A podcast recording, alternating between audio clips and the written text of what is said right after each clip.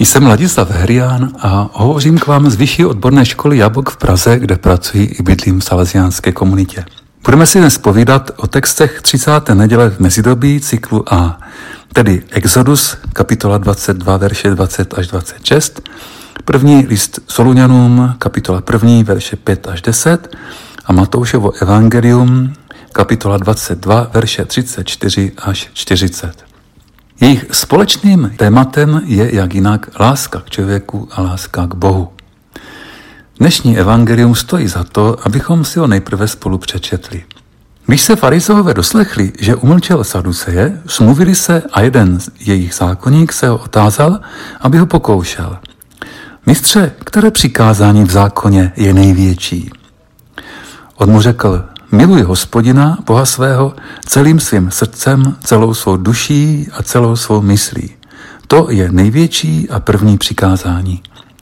Druhé je mu podobné. Miluj svého blížního jako sám sebe. Na těch dvou přikázáních spočívá celý zákon i proroci. Ježíš dospěl na své cestě z Galileje do Jeruzaléma, kde jej čeká několik posledních střetnutí se svými odpůrci, především saduceji, farizeji a zákonníky. Jak vidíme z dnešního textu, když se farizové doslechli, že umlčel saduceje, smluvili se a jeden z jejich zákonník se ho otázal, aby ho pokoušel. Nevím přesně, co zákonník sledoval, ale Matouš, na rozdíl od jiných evangelistů, nechává Ježíšovu odpověď bez jakékoliv reakce. Farizové se na rozdíl od poměrně laxnějších saduceů řídili až úzkostným dodržováním přikázání a dokonce název jejich strany ve preštině Perušim, tedy oddělení od ostatních, to prozrazoval a hovořil za všechno. Jelikož farizové vedle přikázání zákona zachovávali navíc ještě takzvanou tradici otců, je spočítáno, že museli zachovávat celkem 613 přikázání. Je přirozené, že se Ježíše ptají na to, zda v tak velkém počtu předpisů existuje nějaká hierarchie. Ježíšova odpověď je originální především v tom, že k takzvanému prvnímu přikázání přiřazuje lásku k blížnímu podle knihy Levitikus kapitola 19, verš 18, kde však je toto přikázání ve zcela jiném kontextu. Blíže se tím bude zabývat evangelista Lukáš, ale to je celkem běžný rabínský postup, toto trhnout nějaký versi o kontextu a použít ho podle potřeby v kontextu jiném. Pojďme se na obě přikázání podívat podrobněji a pojďme zkusit uvažovat o jejich vzájemném stavu. Ježíš zcela jistě ve zkoušce obstál, neboť jeho první největší přikázání o lásce k hospodinu z celého srdce, duše i mysli je skutečně největším přikázáním hebrejské Bible, tedy správněji Tenáku.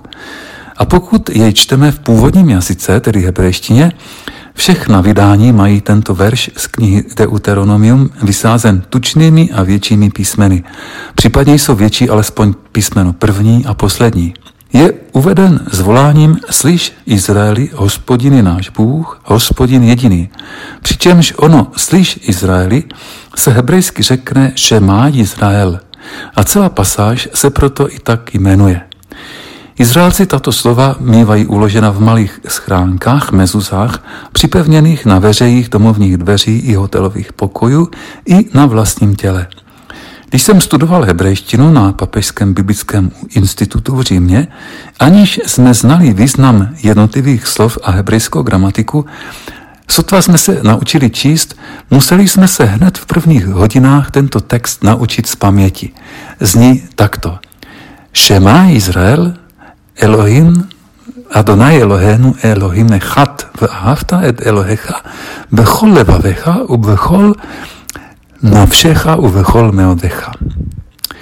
Co znamená milovat hospodina celým srdcem? Co zde znamená slovo srdce? A jak je možné milovat někoho, koho si nelze ani nějak představit? A vůbec je možné přikázat lásku? Není láska spíše něco spontánního?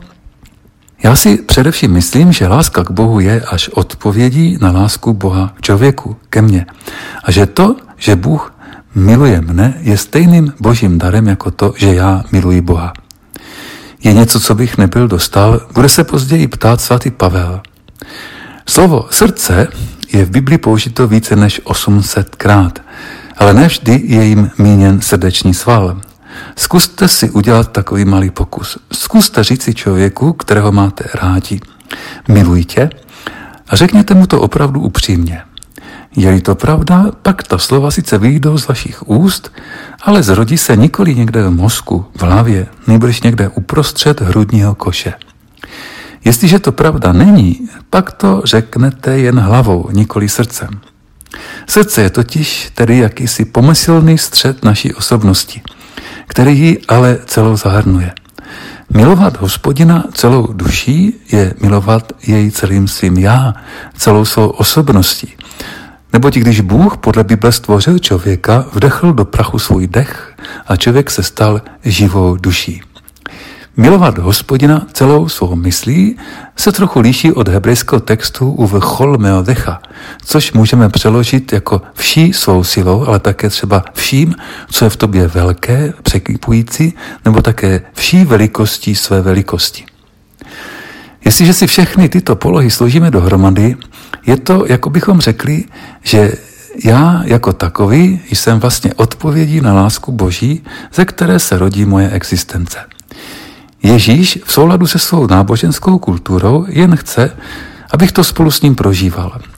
Člověk je tedy ve své podstatě milující bytostí. Bytostí připravenou, uspůsobenou k milování. A proto jeho druhé přikázání o lásce k bližnímu je jen důsledkem přikázání prvního. Je vyjádřením lidské podstaty. Jak se vyjadřuje navenek vůči druhým. Já vím, existují různé poučky o tom, že se nejprve musíme naučit správně milovat sebe, abychom mohli milovat druhé. Ale mně to vždy jednak přišlo dost uměle a jednak mi to moc nezapadalo do Ježíšova myšlení tak, jak ho chápu. Ježíš přece nikdy neříká, že bychom se měli nějak moc starat o sebe. Nejbrž nás spíše pobízí k tomu, abychom na sebe moc nemysleli a následovali jej jako toho, který slouží. Já jsem mezi vámi jako ten, který slouží.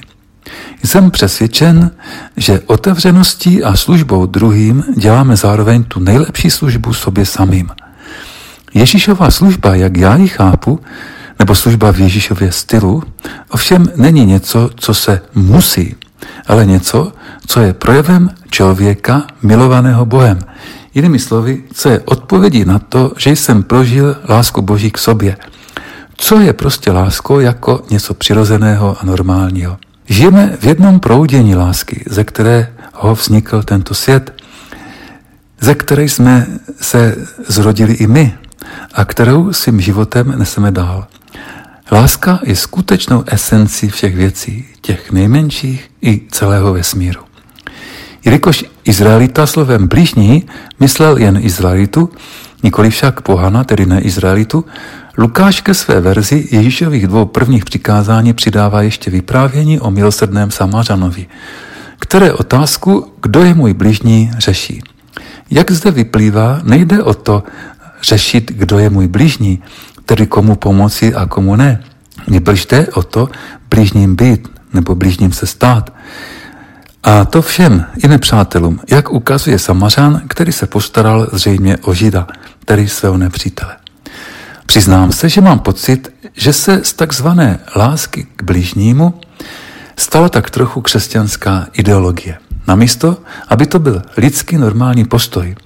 A že i nekřesťanské, nekřesťané křesťany definují jako ty, kteří v vozovkách mají povinnost milovat blížního svého. Zkusme to trochu odideologizovat. Vždyť láska přece není něco specificky křesťanského, ale výslovně lidského. Ježíš nebyl ani katolík, ani protestant a vlastně ani v pravém slova smyslu žid. Byl pravý člověk a pravý Bůh. Lásku samozřejmě nelze přikázat, ale lze být věrný svému lidství a možná, že o takovou věrnost je možné se vědomě snažit. Jsem optimista a proto si myslím, že to je dokonce člověku něco přirozeného. Člověk je člověkem, jako je třeba pes psem. Například svatá Hildegarda von Bingen prý totiž milovala psy proto, že je ďábel kvůli jejich věrnosti člověku nenávidí. Jestliže se nyní ještě krátce vrátíme k prvnímu čtení dnešní neděle Exodus 22, 20 až 26, nemusíme být nějak zvlášť nábožensky založenými lidmi k tomu, abychom dokázali vnímat, že to, co hospodin v tomto textu požaduje, je vlastně něco zcela přirozeného. Hostu nebudeš škodit ani ho utlačovat, neboť i vy jste byli hosty v egyptské zemi. Žádnou vdovu a sirotka nebudete utiskovat.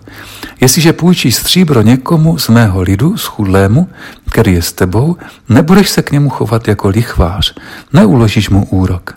Jestliže se rozhodneš vzít do zástavy plášť svého bližního, do západu slunce mu jej vrátíš, neboť jeho plášť, kterým si chrání tělo, je jeho jedinou přikrývkou, v čem by spal.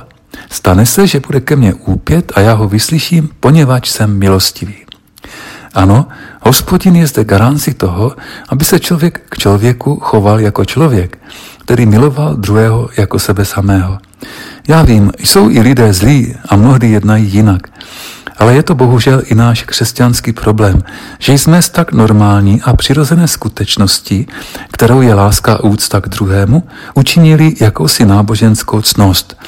Ale možná právě proto tolik lidí považuje potom křesťanství za zbytečné.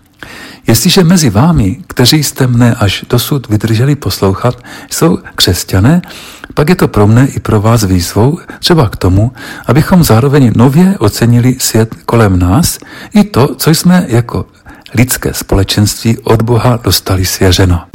Podcast u Ambonu pro vás připravuje Fortna. Slovo na všední i sváteční dny najdete každé pondělí a pátek na Fortna EU a na Spotify.